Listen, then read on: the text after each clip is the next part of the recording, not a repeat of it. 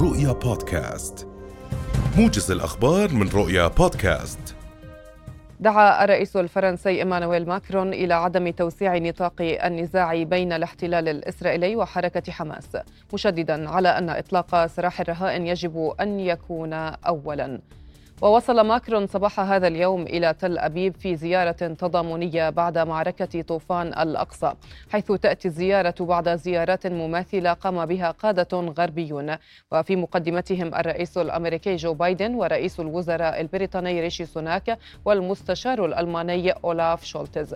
وتوجه الرئيس الفرنسي إيمانويل ماكرون إلى إسرائيل في مرحلة حساسة من صراعها مع حماس حاملا معه مقترحات وداعيا إلى هدنة إنسانية رغم الهجوم البري المتوقع على غزة. قال البيت الأبيض إن الرئيس الأمريكي جو بايدن شدد على ضرورة استمرار تدفق المساعدات الإنسانية إلى غزة خلال اتصال هاتفي مع رئيس وزراء الاحتلال الإسرائيلي بنيامين نتنياهو. وأضاف البيت الأبيض أن بايدن رحب أيضا بالإفراج عن الأسيرتين من غزة يوم أمس وأكد مجددا التزامه بالجهود المستمرة لضمان إطلاق سراح جميع المحتجزين المتبقين لدى حماس. وأفاد البيت الأبيض بأنه اطلع أو أطلع نتنياهو على الدعم الأمريكي للاحتلال الإسرائيلي والجهود المستمرة للردع الإقليمي بما في ذلك عمليات الانتشار العسكري الأمريكي الجديدة.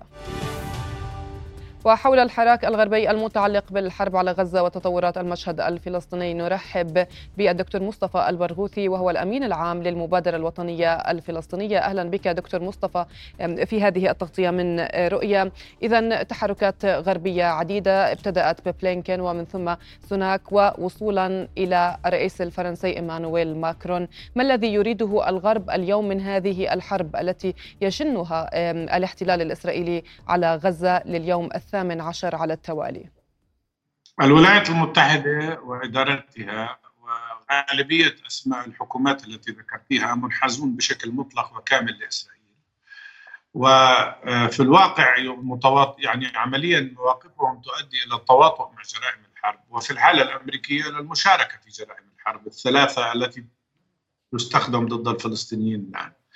بما في ذلك جريمة التطهير العرقي وجريمة الاباده الجماعيه وجريمة جريمة العقوبات الجماعيه على الناس. آه هذا هذا الذي يجري في غاية الخطورة وهناك ليس فقط انحياز مطلق بل هناك تنكر لإنسانية الفلسطينيين ومساهمة في حملة نزع إنسانية الفلسطينيين بالسكوت على الجرائم التي ترتكب ضدهم. قصف جوي متواصل. إسرائيل تملك سلاح جوي تملك طائرات مقاتلة. هي أحدث الطائرات التي منحتها إياها الولايات المتحدة. أحدث طائرات في العالم. وتقصف ما قصفوا به غزة حتى الآن يعادل يقترب من معادلة نصف قنبلة نووية. وهدموا البيوت والأحياء بكاملها 50% من بيوت غزة إما دمرت جزئيا أو كليا. أكثر من 5400 شهيد وأكثر من 2400 طفل بريء استشهدوا والأمر مستمر كل خمس دقائق يستشهد فلسطيني كل عشر دقائق يستشهد طفل فلسطيني ويصمتون على ذلك هذا تواطؤ مشين ولا وغير مفهوم بالنسبة لنا أن تقول أي حكومة من هذه الحكومات أنها ضد وقف إطلاق النار. لماذا؟ من أجل أن تستمر مذبحة الفلسطينيين من أجل أن يستمر تستمر محاولات تهجيرهم وتطهيرهم عرقيا كما جرى في عام 48 نعم.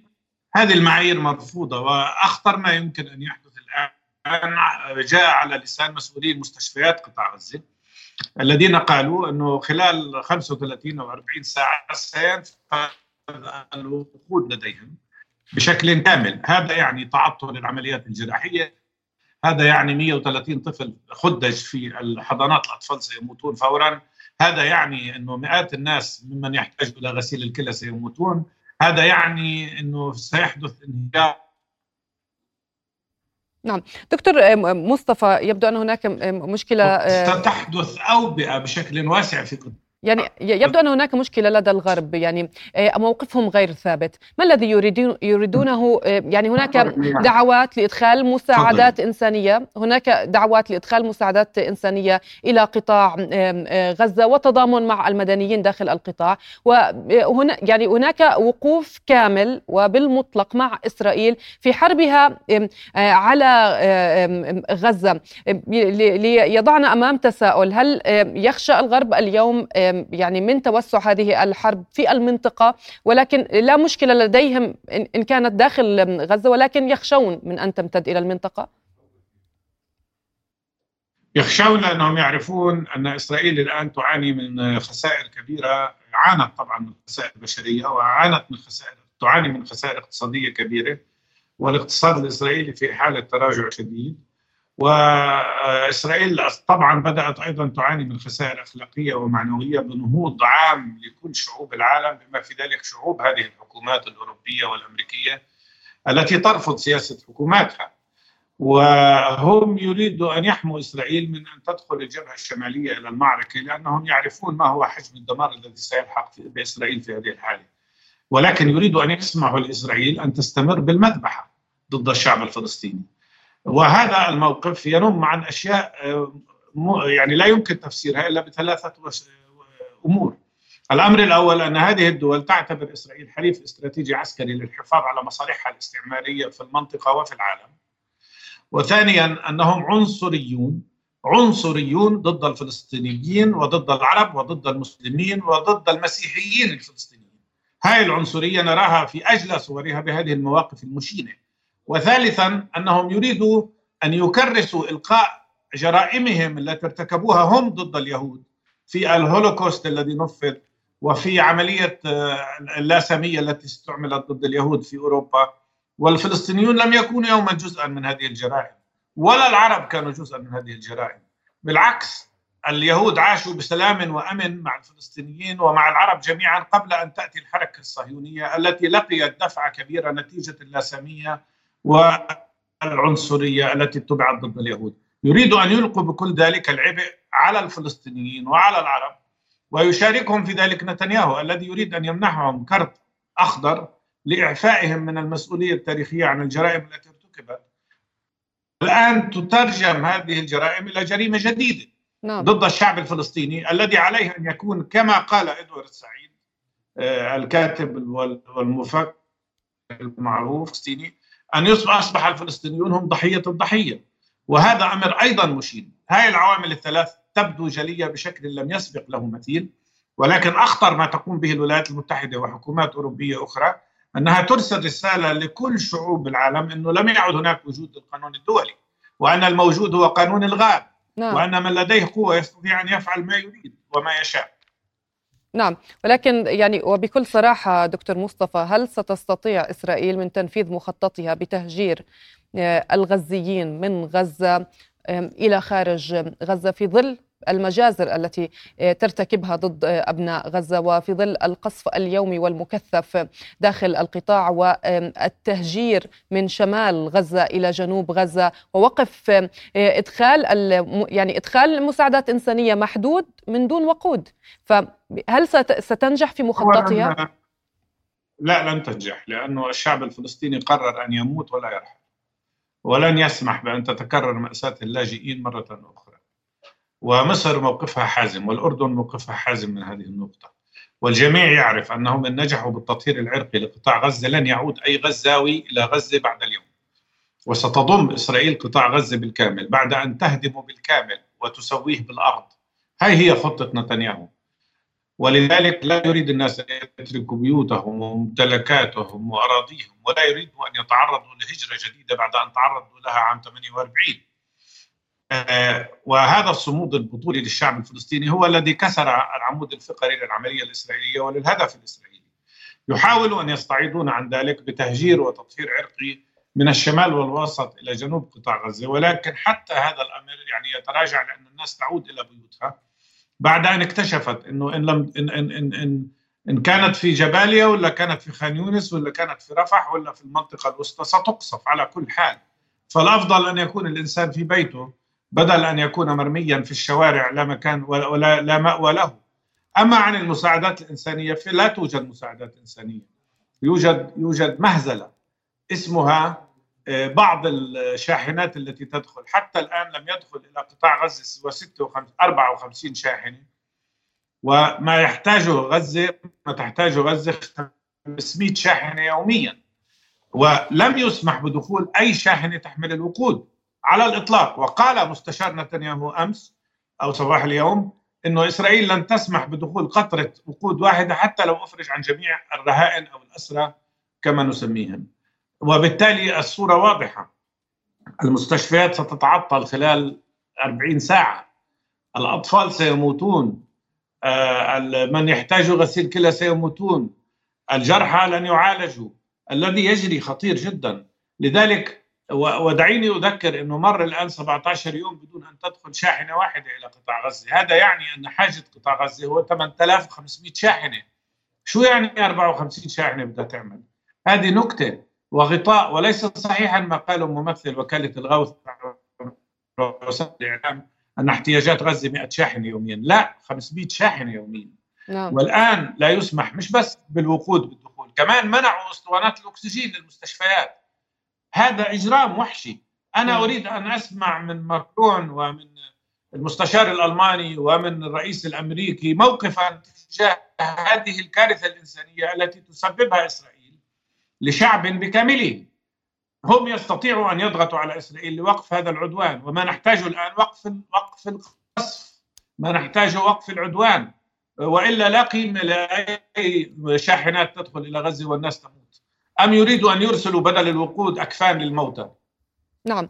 دكتور مصطفى بماذا تفسر تأخر آه، شن عملية عسكرية برية بين الحين والآخر؟ إسرائيل تهدد بعملية عسكرية برية ولكن لم تقدم على عملية عسكرية برية إلى هذه اللحظة. هناك من يقول بأن العملية العسكرية البرية هي يعني مطالبات من المجتمع الإسرائيلي يعني بدخول إسرائيل إلى إلى غزة. ولكن من ناحية الاستعداد اللوجستي والنفسي للجنود فإسرائيل غير مستعدة لخوض مثل هكذا عملية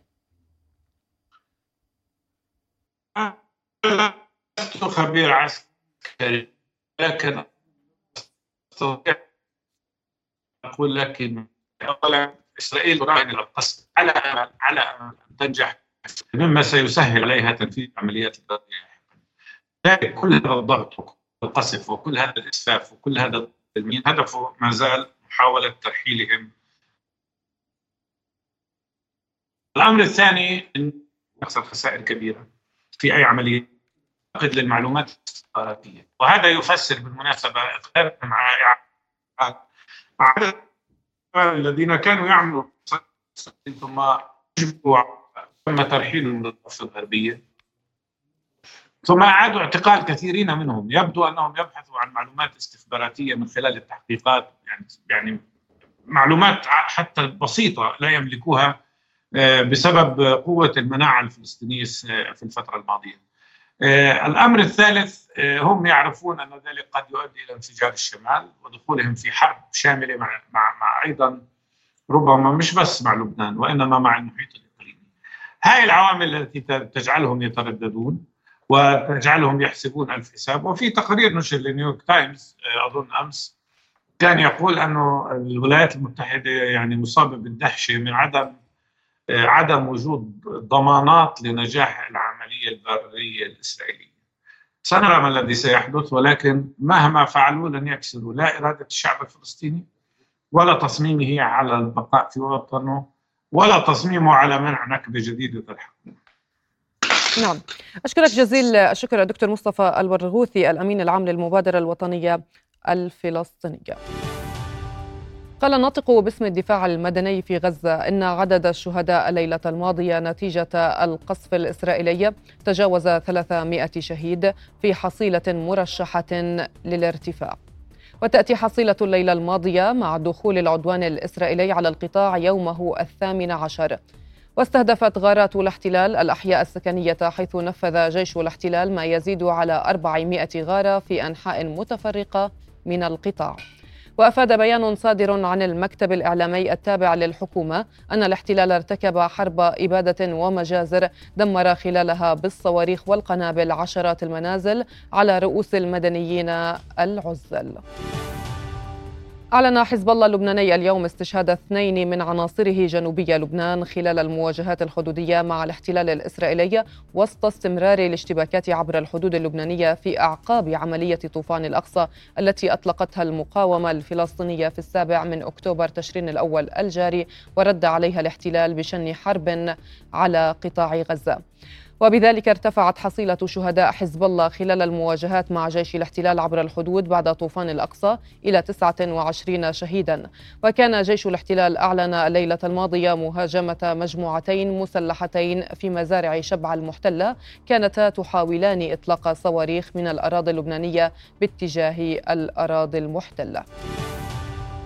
والآن مباشرة إلى غزة ومراسل رؤية من هناك غازي العلول. أهلا بك غازي. غازي ما هي آخر التطورات على الأرض؟ نعم إخلاص رصدنا خلال الدقائق الماضية عدد من الاستهدافات في أنحاء متفرقة من قطاع غزة. أبرز هذه الاستهدافات كان لمنزل بجوار آه، مول آه، يدعى أبو دلال. وهذا المول أحد الأماكن التي تقدم المساعدات والمعونات للنازحين في المنطقة الوسطى بالتحديد في مخيم عن مسيرات أيضا خلال آه، آه، الدقائق الماضية آه، طائرات الاحتلال أسقطت صندوقا يحمل اوراقا فيه بعض بعض المنشورات التي وزعت هنا بين المواطنين.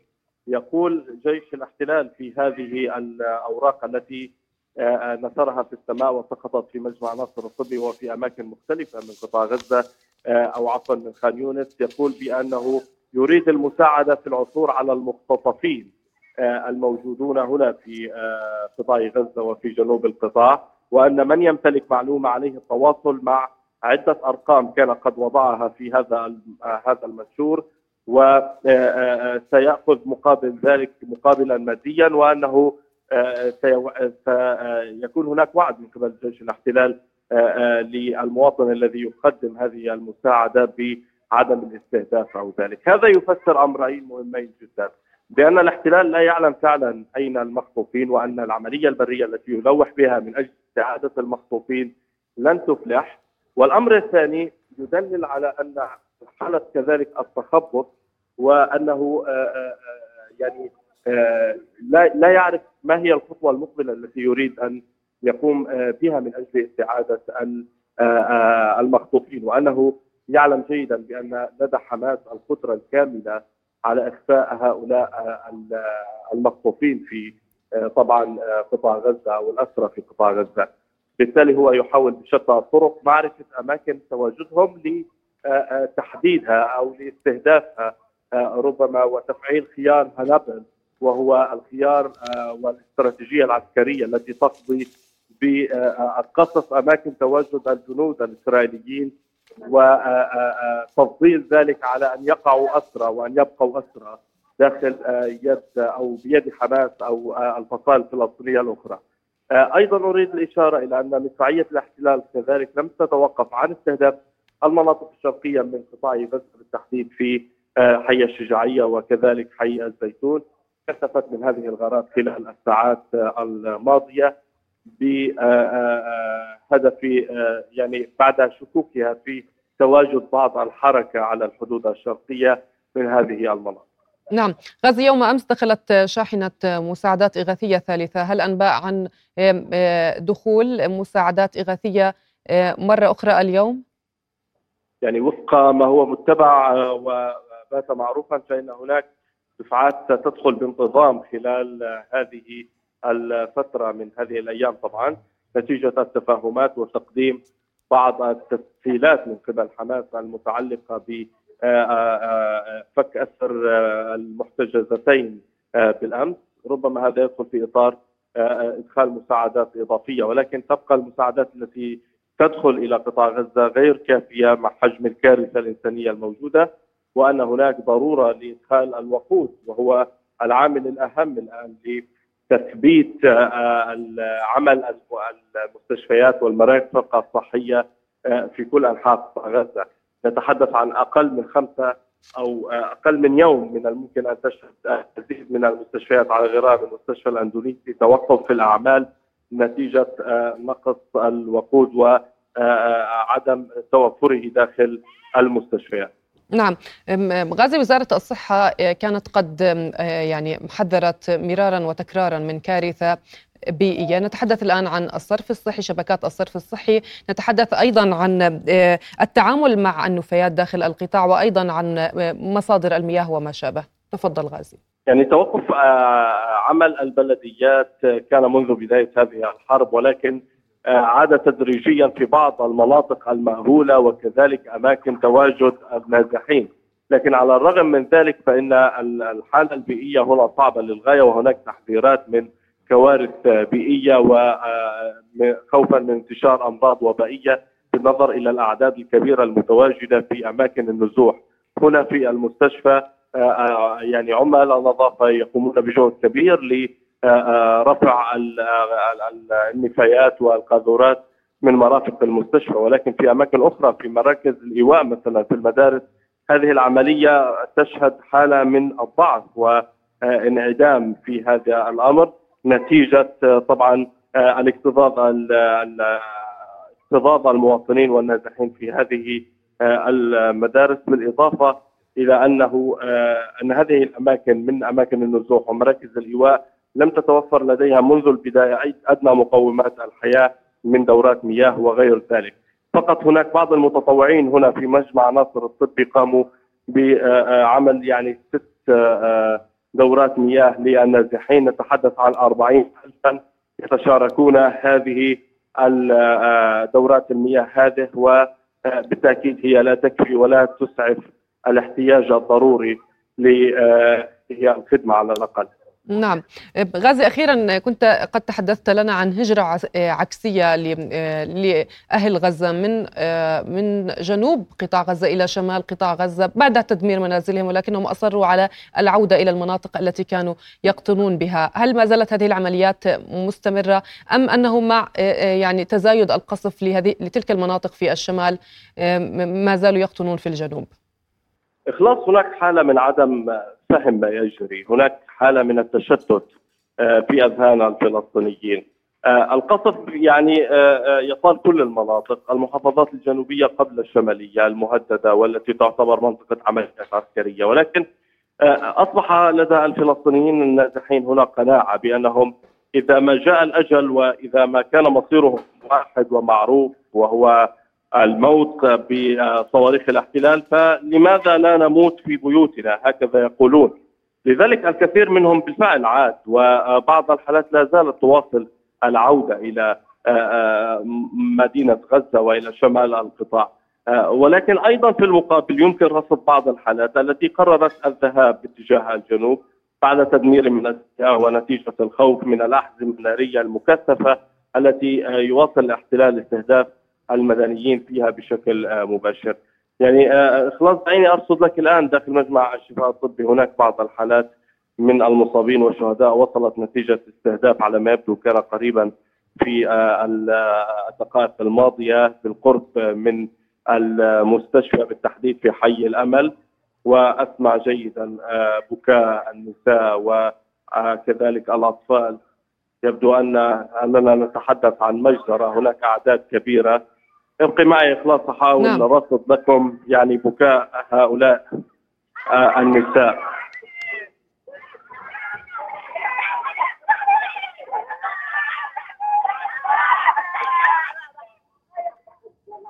يعني هذه بعض آه، الدموع التي لم تتوقف عن النزول منذ اليوم الأول. من الحرب خلاص نعم غازي. السيدات مؤلم للغاية وكذلك الأطفال. يبدو أنهم فقدوا آه، عددا من أفراد أسرتهم لا أعلم لمن آه، لأي عائلة ينتمون ولكن يبدو أن الحدث بالنسبة لهم جلل كما في كل قطاع غزة ولكل العائلات.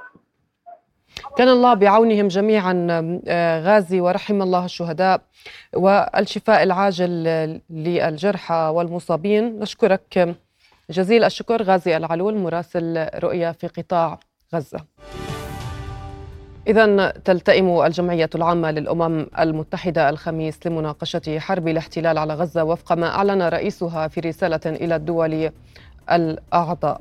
وفي حين لم ينجح مجلس الأمن الدولي في التوافق على قرار يتصل بهذا النزاع طلبت دول عدة رسميا من بينها الأردن من رئيس الجمعية العامة الدعوة إلى هذا الاجتماع.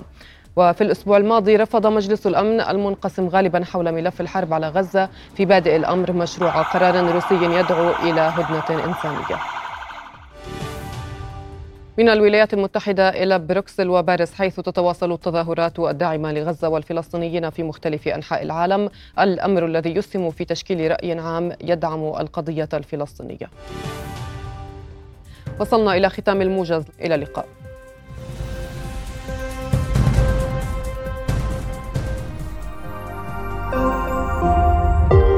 رؤيا بودكاست